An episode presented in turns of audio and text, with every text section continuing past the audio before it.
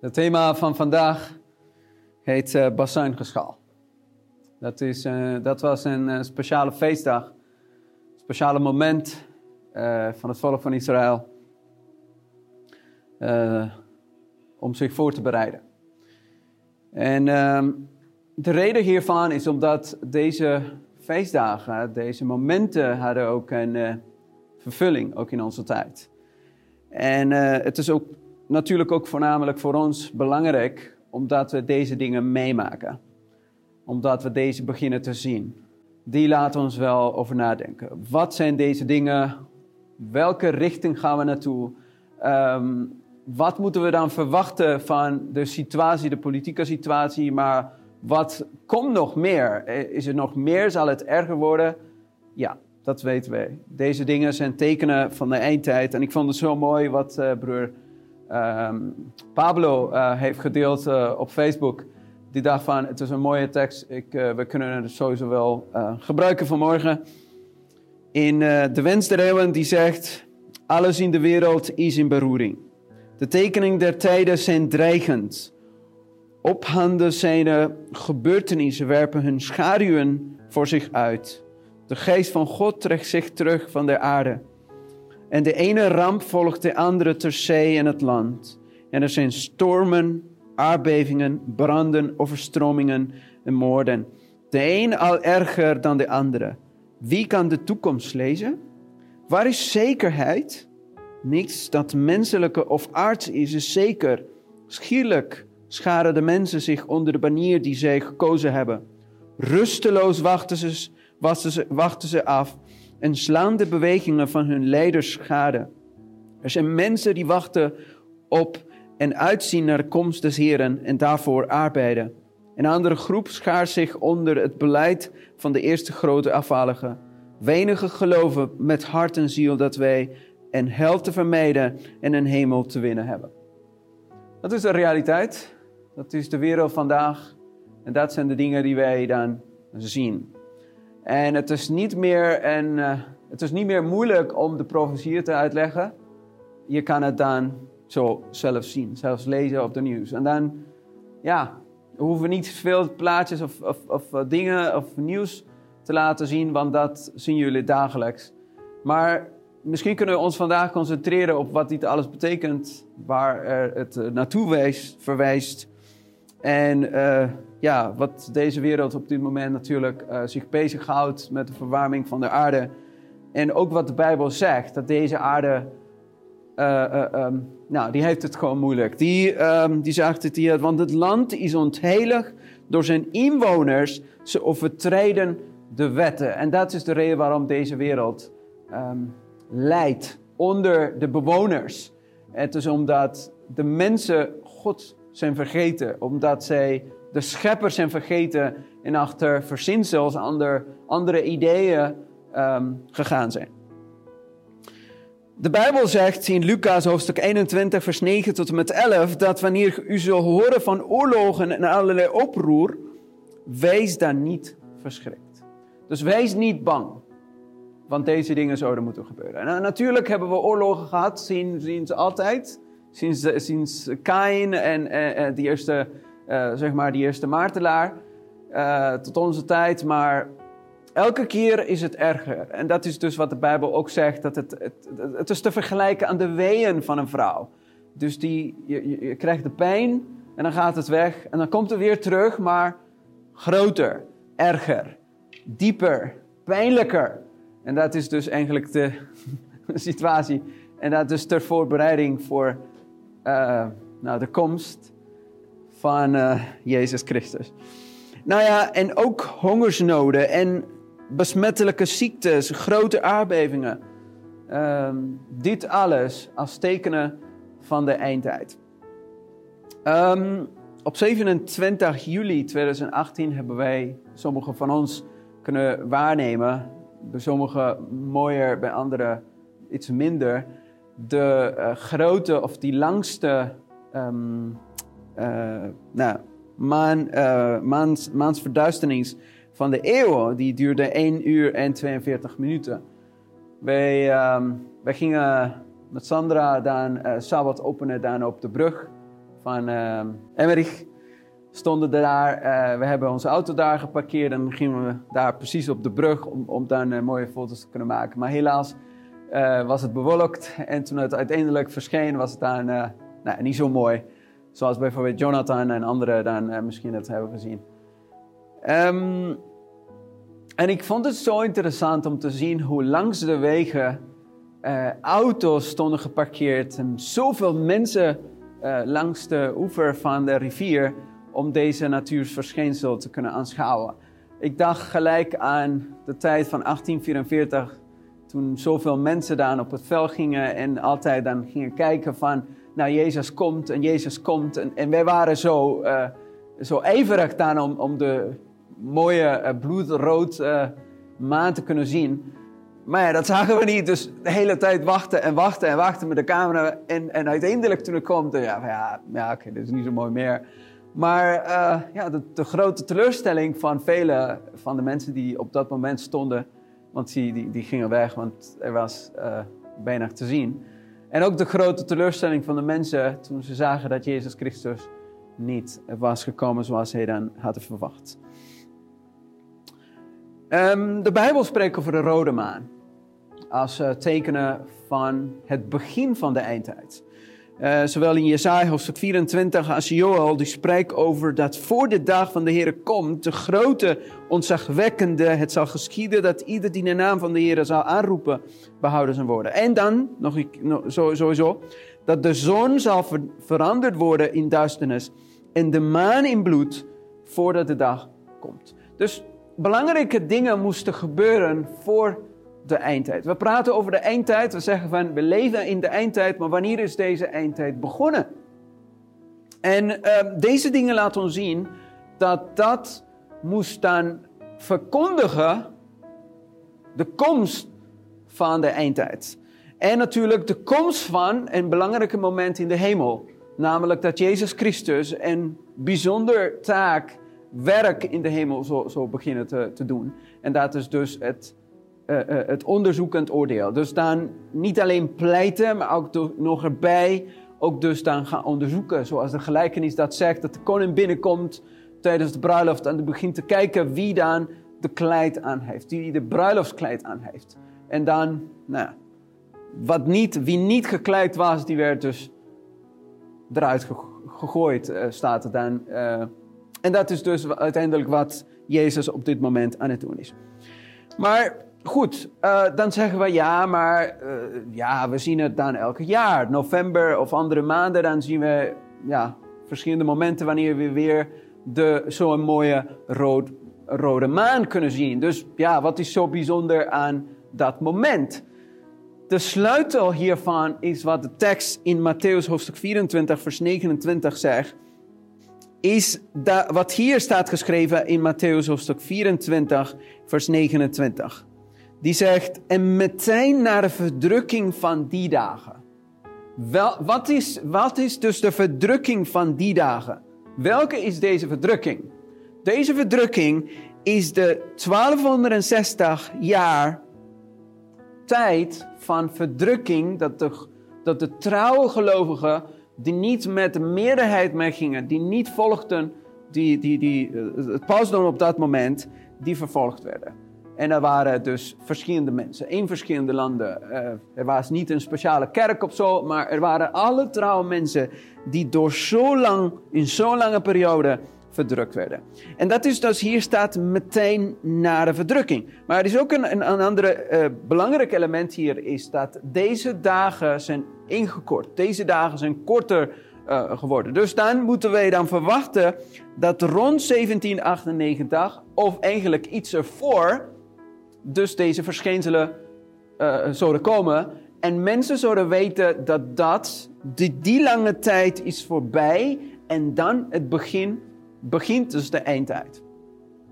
Dus dan weten we wat, wat gebeurde in 1798. Wat Bertier kwam uh, Rome binnen op 10 februari. En riep de republiek uit. En half Europa dacht dat Napoleon verbod, uh, verbod gehoorzaam zou worden. En dat met de dood van de paus ook het pausdom dood was. Want ze konden zich niet voorstellen, ze dachten nooit dat, dat de paus eigenlijk uh, gevangen kon worden of gedood worden. Dus eigenlijk hebben we de tijd, uh, um, noem je dat, de, verdrukking en iets ervoor, ja, en eigenlijk het is meteen daarna, dus meteen daarna, maar toch iets eerder, omdat de dagen ingekort zijn, hebben wij de 1755 aardbeving van Lissabon, hebben wij 17, 1780 de donkere dag en de bloedrode maan, als de, en dan 1833 met de sterrenval. En dat uh, weten we zeg maar in, uh, in, de, in de geschiedenis, wat, uh, hoe, hoe erg is deze aardbeving van Lissabon geweest. Het was, het was uh, echt verschrikkelijk om te zien, uh, dit alles. Het, uh, het is met een uh, kracht van 9 op de schaal van Richter, die, die aardbeving toen. Ehm, het was om 9 uur 40 uh, in de ochtend. En was een van de meest vernietigende en dodelijke aardbevingen in de geschiedenis. met tienduizenden doden de beving, uh, het wordt geschat dat tussen 10.000 en 100.000 mensen zijn op dat moment gestorven door deze grote aardbeving. Het staat bekend dus als een van de grootste en ergste aardbevingen in de geschiedenis. En um, nou ja, wat, wat ik vind zo interessant is, dat Lissabon was de hoofdstad van een devoot katholiek land met een geschiedenis van investeringen in de kerk en het evangelisme in de koloniën. Desondanks slaagde de aardbeving erin op de katholieke feestdag, op een katholieke feestdag, bijna elke belangrijke kerk te vernietigen. Voor de 18e eeuw, sorry, voor de 18e eeuwse theologie en filosofie was deze uiting van boosheid van God moeilijk uit te leggen. Kunnen ze zich niet voorstellen dat bijna alle kerken vernietigd waren. Waarom heeft God zoiets toegelaten? Het was voorspeld en dus ja, natuurlijk zien we de, het verband ook weer met de verdrukking van de katholieke kerk tegenover de protestanten. Um, en dat dus dat als teken van de eindtijd. En dan hebben we de donkere dag van uh, eh, 1780. Waar sommige mensen uh, tot de conclusie zijn gekomen dat, nou ja, waarschijnlijk is het een, een brand geweest, het vuur geweest in, in Canada.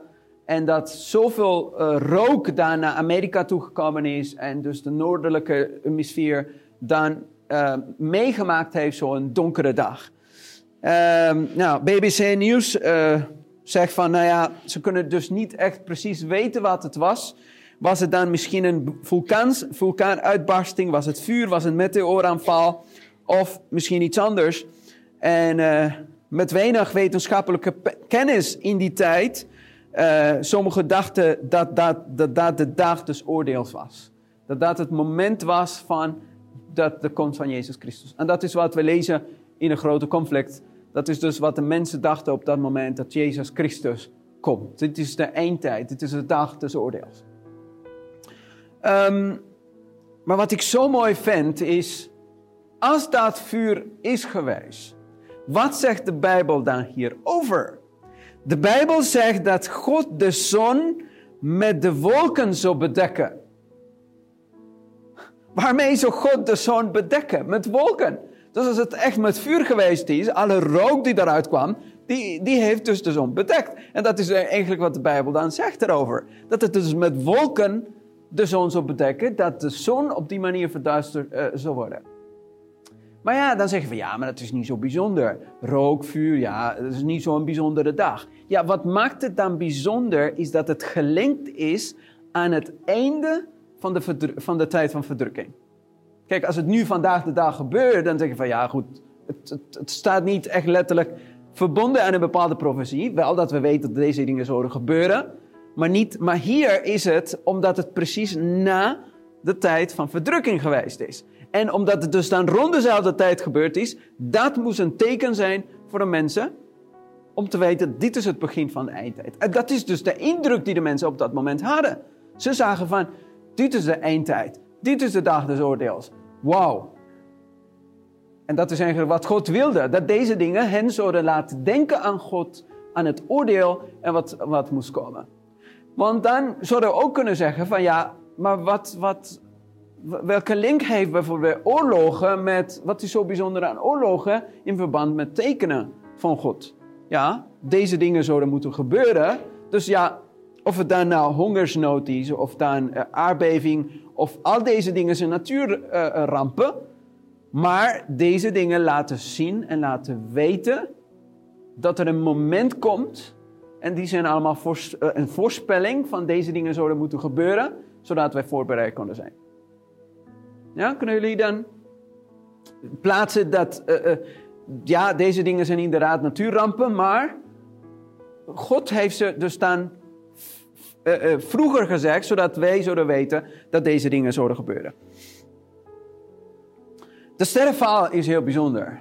1833 van uh, um, 12 november, vlak voor de zonsopgang, trokken mensen dekens aan en verzamelden zich op wegen en velden om 150.000 meteoren te zien dansen. Ongeveer 30 per seconde. Ga je je voorstellen? 30 uh, leoniden per seconde die komen vanuit éénzelfde punt. En dan komt het omdat, uh, dat, uh, even kijken, hier zometeen heb ik waarom ze Leonide heten. Uh, nou ja, een ooggetuige vertelde de krant Pantagraaf in Illinois dat de hemel in vuur en vlam leek te staan. Hoewel velen betoverend waren, verheugden ze zich niet allemaal in de kosmische viering. In die, in die tijd was het zuiden een broeinest van de nationale religieuze opwekking, die bekend staat als de tweede grote opwekking. Dus mensen die verwachten de wederkomst van Jezus Christus. Miller en de Millerieten en allemaal. En hier staat het dus in uh, deze website. Die, die, die waren dood, doodsbang. Ja, oké, niet doodbang, doodsbang. Ze, ze wisten dat dat zou komen. Dat het einde de dagen was. Dus het begin van de eindtijd. Klopt. En het is een stukje van de krant van toen, die, die laat zien hoe uh, bijzonder dat moment is geweest. Wat mensen dan hebben ervaren, wat mensen hebben gezien. Deze astronoom die beschrijft het ook zo van... Omzelf besefte voor het eerst dat ze uit één punt kwamen en die, en die hij voor het eerst de stralende noemde. Uh, nou, ja, dit, de Leoniden ontlenen hun naam en hun schijnbare oorsprong in het sterrenbeeld leeuw. Daarom heten ze dus de Leoniden. We weten vandaag de dag dat dit niet de enige moment is geweest in de geschiedenis toen dat is gebeurd. Dat gebeurt trouwens elke november. Alleen dus is het niet te zien omdat het heel weinig is. Maar het heeft wel topmomenten gehad, topjaren gehad in de geschiedenis. En een van de topjaren wat we kennen is bijvoorbeeld 1833, waar er dan 40.000 leoniden per uur uh, kwamen. 1866, waar er 6.000 leoniden per uur waren. En eigenlijk is deze groter als die van 1833.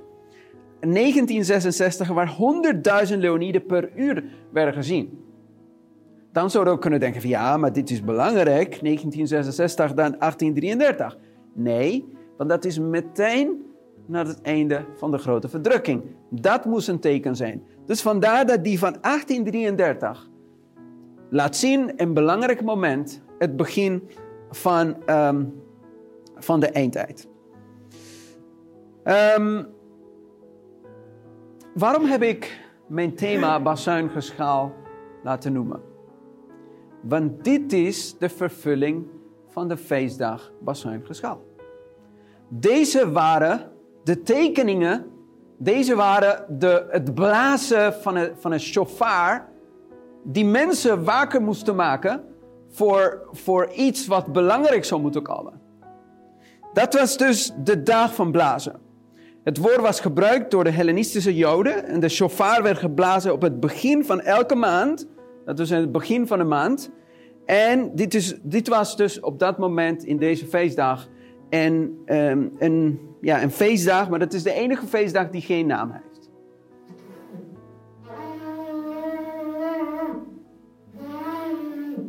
Dus als wij horen, zie maar wat het shofar is. Kan je voorstellen dat je dat... Oké, als je hier even naar voren wil komen. Dat is een shofar. Ik heb er eentje meegenomen uit Israël nog niet zo goed. Ze doen het niet zo goed, maar die mensen dan vroeger, die...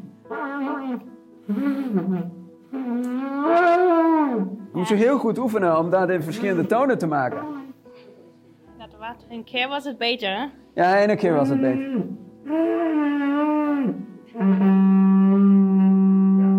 Kan je je voorstellen dat je de hele dag dat hoort?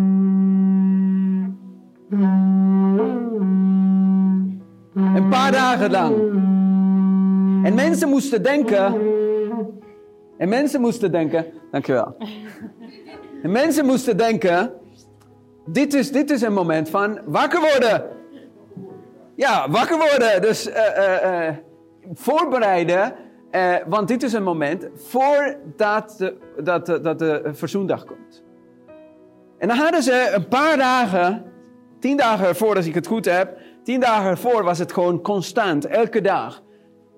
Het blazen van een shofar, het blazen van een shofar, voorbereiden. En deze dingen moesten mensen dan laten denken dat een bijzonder moment komt. En dit is eigenlijk wat men zagen op, op, op zulke momenten, dat mensen konden denken aan God. En dat is werkelijk wat gebeurde. De effect eh, eh, bij de mensen is zo geweest. Mensen dachten aan God. Dit is de eindtijd. We moeten God zoeken. Dit heeft ook meegeholpen in deze grote opwekking van dit tijd. Ehm, de shofar moest. eh, het is het, het, het, het, horen van eh, een dier, maar het moet dan van een ram zijn. Het kan niet van een stier zijn. Want de mensen moeten niet denken aan de, aan de gouden kalf. Aan de gouden kalf. Ze moeten denken aan Abraham. En wat deze ram heeft gedaan voor Isaac. Dat dus dan in plaats van Isaac gestorven is. Dus dat, daarom moest het dus, het shofar, het horen moest het altijd van een ram zijn. En niet van een stier en niet van een, andere, van een ander dier. Ehm, de shofar gebruikt om de aandacht op te roepen. Bijvoorbeeld bij het uitbreken van een oorlog, voor een feestdag, van een huwelijk. Dus daarvoor was het altijd gebruikt. Als de alarm elke eerste maand, elke eerste maandag van de maand, eh, kennen wij dus in Nederland, als je dan hoort de alarm elke maandag, eh, dan denk je van, waaraan moet je aan denken? Oorlog, toch? Ja, maar dat is dus, dat, dat is dus de bedoeling met, met een shofar. Ehm, nou, welke, ik, ik, wil hier een paar feiten over eh, deze ehm, feestdag, deze bazuingeschaal, eh op een rij laten zetten. Ehm, het, is, het is een feestdag zonder naam. Ehm, er is geen duidelijke reden waarom deze dag moet worden gehouden. De reden voor deze feestdag is de volgende feestdagen. Begrijpen jullie? Dus waarom, waarom wordt het shofar geblazen? Het heeft geen reden in zichzelf. Het is omdat het verkondigt de komst van een andere feestdag. Dus het, het, het, het heeft geen echte naam. Het is alleen het blazen van een shofar. En het is niet echt een feestdag. Het is een moment tot nadenken. Het is, het is net als de alarm elke maandag, elke eerste maandag van de maand. Dus het is, het is niet echt een, een feestdag. Het is meer een moment van denk erover na. Bereid je voor. Er komt iets anders. Zowel Bazuingeschaal en Verzoendag zijn niet verbonden met een nationale evenement of speciale moment in de geschiedenis. Alle andere wel. Weet je, dus het, het vertrek uit Egypte bijvoorbeeld. Maar dit niet. Het, is, het komt, eh, ehm, hoe noem je dat? Het komt de Verzoendag. Ze waren beschouwd als universeel en meest persoonlijke feestdagen. Het is, niet, het is niet echt een moment om met anderen te zijn, maar het is meer met jezelf en met God bezig zijn. Onderzoeken, berouw tonen, vasten. Dus het is, het is niet echt van sociale bijeenkomst, sociale vieren, sociale bij elkaar zijn, lekker eten. Nee, het is echt met jezelf, met God. Eh, dat is dus eh, sommige feiten over de bazuingeschaal. Bij de feestdagen werden niet met een vrolijk geest gevierd, maar, met, maar in een geest van zelfreflectie. Dat, is dus, dat zijn enkele dingen over ehm, het blazen van een shofar, het blazen van de horen. En dat is eigenlijk wat we lezen in de Bijbel. We lezen in deze teksten van nummer 10, 10.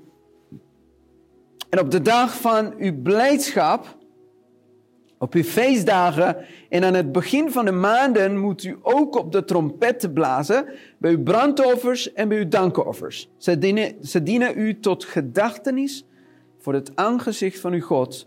Ik ben de Heere God. Denk erover na. Psalm 81, vers 4 tot en met 6 zegt: Blaas op de bazuin bij de nieuwe maan. Precies hetzelfde zoals die eerste maandag van de maan. Laat het horen. Bij volle maan, op onze feestdag. Want dit is een verordening van de Heer. Nou, dat moest een heilige samenkomst zijn. En dan moest er ook dus niet gewerkt worden, staat het in Leviticus hoofdstuk 23. Het was niet gehouden zoals een sabbat. Maar het was wel een moment, het was een vrijdag. Je gaat niet naar het werk. Je blijft thuis en je hebt een moment tot over nadenken. Je, tot be, bezinning, tot onderzoek, persoonlijk onderzoek. Dat, dat was de reden waarom men niet naar het werk hoefde te gaan. Daarom was het een heilige samenkomst. Uh, niet echt samenkomst, maar nogmaals, het is met jezelf en met God. En er waren dus bepaalde offeranden die, die, op, op, uh, die op dat moment uh, gedaan werden.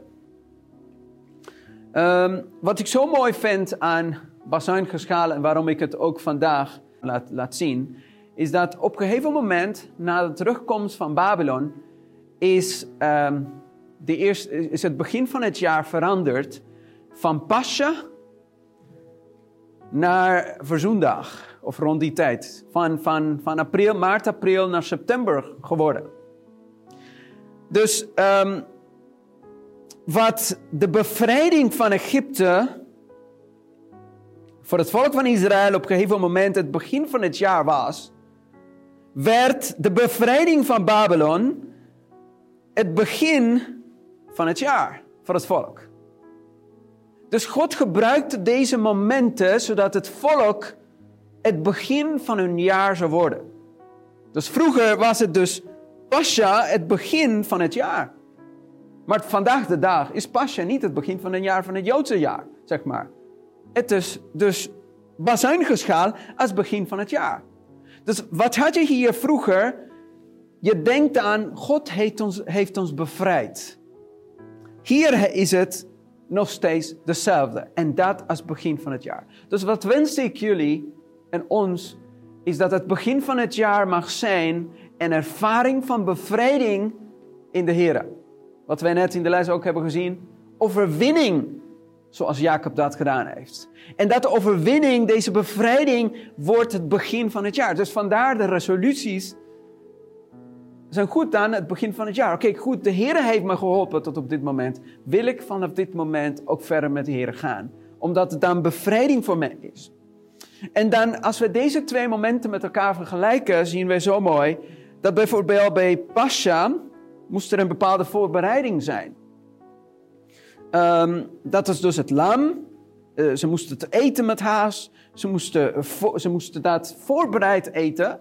Dus uh, uh, met stok in de hand. met, met nou ja, alles dan klaar om te vertrekken, moesten ze zo, eten. En bij bazuingeschaal was het altijd de voorbereiding oproep tot bekering. Voorbereiding voor de grote verzoendag. Dus ze, ze, moesten ook weer op dat moment dan um, bijzondere voorbereiding hebben. Er was toen een vaste en reiniging.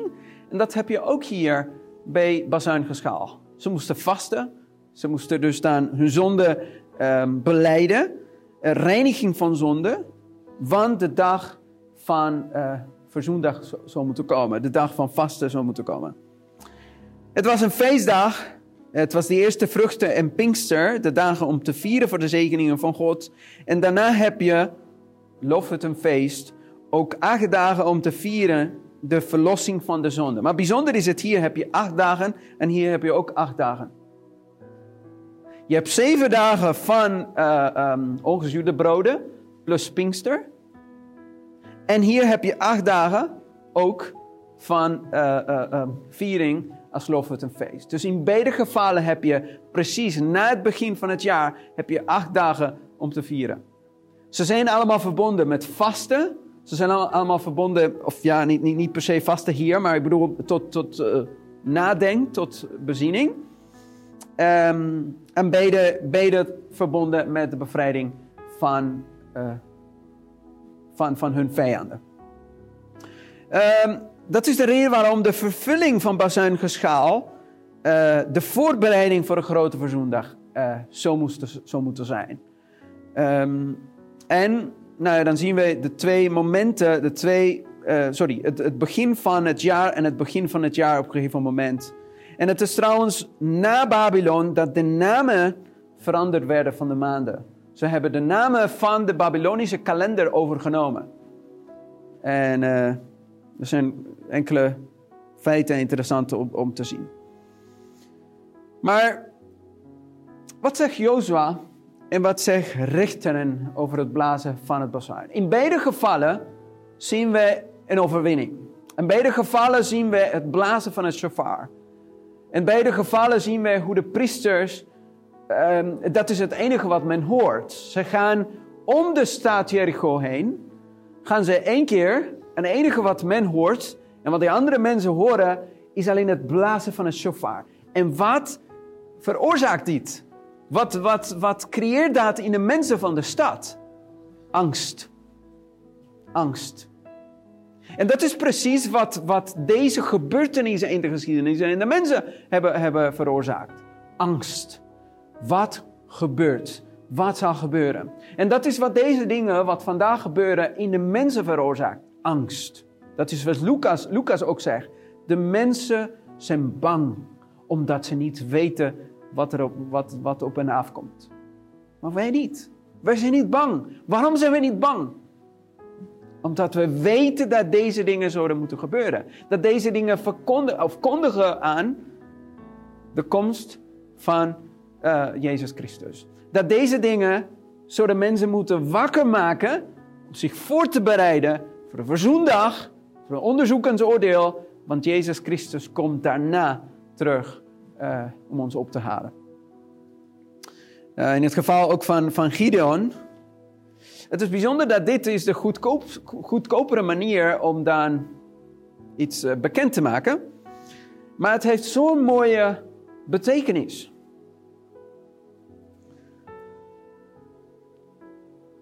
Joel hoofdstuk 2 vers 15 tot en met 17 zegt... Blaas de bazuin in Zion, kondig een vaste tijd af... Roep een bijzondere samenkomst bijeen. Verzamel het volk.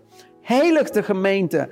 Breng de oudsten bijeen. Verzamel de kleine kinderen en de zuigelingen. Laat de bruidegom, bruidegom uit zijn binnenkamer gaan. De bruid uit haar slaapkamer. Laat de priesters, de dienaren van de Heer, wenen tussen de voorhalen en het altaar. En laten ze zeggen, ontzie uw volk, heren. Geef uw erfelijk bezit niet over een smaad zodat de heidenvolken over hen zouden heersen. Waarom zouden zij onder volken zeggen, waar is hun God? Dus deze voorbereiding is niet alleen voor de ouderen, voor de jongeren, maar ook voor de kinderen. Toch, kinderen? Het is een voorbereiding ook voor jullie. Want als je dat hoort, dan moet je zeggen van oké, wij jonge mensen, wij willen ook voorbereid zijn voor de komst van Jezus Christus. Jongens, er komt een tijd wanneer wij niet meer zullen kunnen spreken. Wanneer we niet meer zullen kunnen preken en praten over God. Het zal verboden zijn. Maar voor kinderen zal het niet verboden zijn.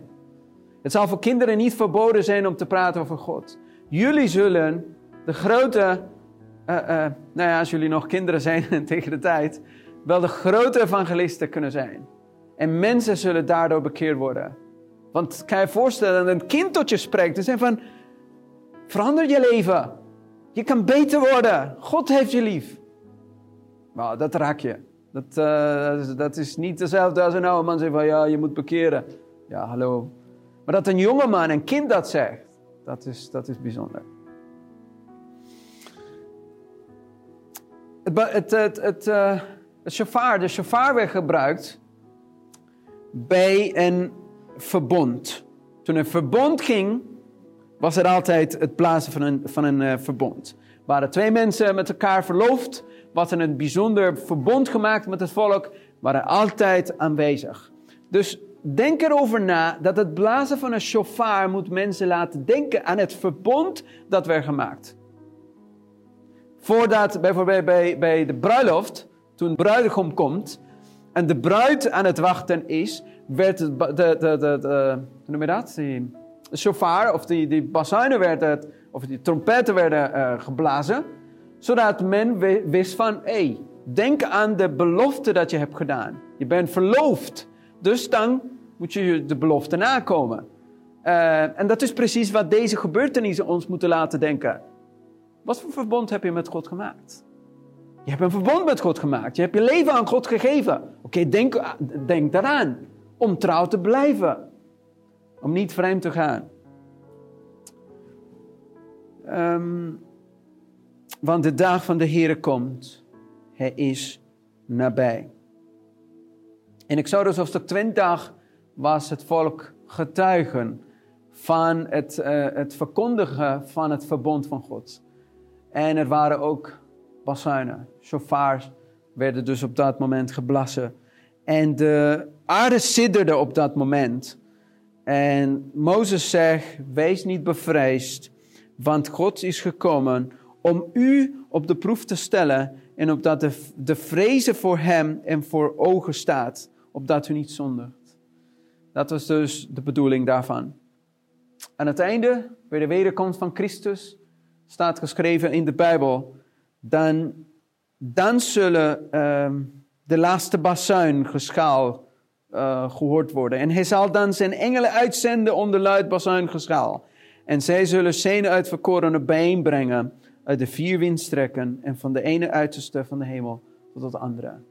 Dus op dat moment zal weer gehoord worden dat het blazen van de shofar, zodat iedereen weet hij heeft zijn woord nagekomen. Hij is gekomen. De bruidegom is gekomen. Het komt het moment van um, ophalen van, um, van, uh, van de bruid. Ik maak elke dag mee, behalve uh, zondag, uh, dat de wekker ongeveer tussen 10 tot 20 keer afgaat. Omdat, ja, voor Sandra is het moeilijker om, om, wakker te worden dan ik. Met de eerste keer dan word ik wakker en dan bij haar is het dus dan een paar keer. Maar dat is, dat is eigenlijk ook wat gebeurde toen. Het was dus niet één keer, maar uh, dus een paar dagen, zodat mensen dan werkelijk wakker werden. Kijk, als je dat één keer hoort, denk je van, oh ja, leuk. Als je twee keer hoort, drie keer. Maar als je dat de hele dag hoort, of tien dagen lang hoort, wat denk je? Oké, ik moet me voorbereiden. Oké, oké, stop, stop. Ik moet me voorbereiden. Ik moet wakker worden. Ik moet weer uiteindelijk opstaan. Omdat de tijd gekomen is. Ik weet nog van uh, toen ik in het zendingshuis uh, woonde, voor een jaar lang. Eén keer of zo is het, is het gegaan dat de alarm afgegaan is. In de, in, overdag. Dat was verschrikkelijk. Broer Japsi heeft het meegemaakt in het midden van de nacht dat die alarm van Elecom dan afging. En boy, dat is vreselijk. Dan word je zo uh, bang wakker van de hele situatie. Laten we even over nadenken aan die shofar. Mag ik hem even hebben, Sandra? Als je de horen hebt, zodat we dit kunnen hebben vandaag de dag, wat moest gebeuren? We hebben het hier. Huh? Ja, ik heb, ik heb hier deze horen. Ja, nee, maar wat is er dus dan gebeurd? Hoe, hoe komt het dat ik het hier heb? Een dier moest sterven. Een dier moest sterven, zodat, uh, zodat wij een chauffeur zouden kunnen hebben. Dit is het bewijs van een, van een plaatsvervanger. Omdat een ram gestorven is, hoefde Isaac niet te sterven. Toch? Was er een plaatsvervanger. Dat betekent dat dit is een symbool. En, en dank, dankzij de shofar bestaat het volk van Israël. Want anders was Isaac er niet en was Jacob er ook niet. Dus dankzij de shofar, dus dit moet mensen laten denken aan het bestaan van het volk. Wij bestaan omdat God een plaatsvervanger heeft gezocht. God heeft voorzien. Het blazen van de ramshoorn is omdat de ram gestorven is. Dus al deze tekeningen die we zien, aardbevingen, hongersnoden, oorlogen en dat soort dingen, is omdat Jezus gestorven is. Zodat wij wakker kunnen worden. Dat is niet wat hij wil. Hij wil niet dat mensen sterven. Dat is de keuze van de mensen. Het is niet dat we zeggen van ja, Jezus is gestorven, dus andere mensen moeten sterven. Nee, dat is de eigen keuze van de mensen. Maar dit voor ons gelovigen moet dus een moment zijn tot uh, uh, nadenk. Dat daardoor hebben wij deze wekker. Dus dat betekent dat ook het horen van het evangelie is omdat Jezus is gestorven. Jezus moest sterven zodat het men kon horen en aannemen. En dan vind ik zo mooi wat Johannes hoofdstuk 12 vers 32 zegt. En als ik van de aarde verhoogd ben, zal ik allen naar me toe trekken. De raam is gestorven. Wat kan hij doen? Mensen roepen. Anders niet. Anders kan je mensen niet roepen. Je kan mensen niet roepen als de raam niet gestorven is. Oké, er is ook een ander symbool hier. Wat betekent ruach? Kennen jullie misschien wel? Ruach? Ah? Wind, maar ook geest. De Heilige Geest is ook ruach. Wat moet ik hier inblazen? Wind, lucht. Dus dan gaat hier de ruach. En wat is dit? Het symbool van de, van de dood van Jezus Christus. Dus de enige manier hoe het geluid kan komen, hoe mensen kunnen horen, is door een combinatie van het werk van Jezus Christus plus van de, van de Heilige Geest. Dan pas kan het evangelie verkondigd worden. Dan pas kan mensen het horen. Dan komt het dan bij mensen binnen. Raakt het je aan. Omdat het blazen, omdat de Heilige Geest door het werk van Jezus Christus gaat. De Heilige Geest kan worden geblazen door wat Jezus Christus voor ons deed. Dit is het middel zodat de Heilige Geest in ons kan komen. Maar ook een ander bijzondere element is dat dit ook de Bijbel is. En het is de Heilige Geest die inspireert naar ons toe, zodat de boodschap naar ons toe kan komen. Wat hoor ik? Wat de Bijbel zelf aan mij geeft. Zonder de Heilige Geest, zonder het blazen, kan niet man gewaarschuwd worden. Kan ik niet horen, kan ik niet tot bekering komen. Kan ik niet wakker worden. Ik hoop en mijn wens is dat als we deze dingen meemaken, als we deze dingen zien op de nieuws, we niet bang worden, niet angstig worden. Maar we denken dat dit is een shofar. Dat dit is, een, een, een, dit is het blazen van het shofar. Dit is een, een teken dat Jezus Christus gauw terugkomt.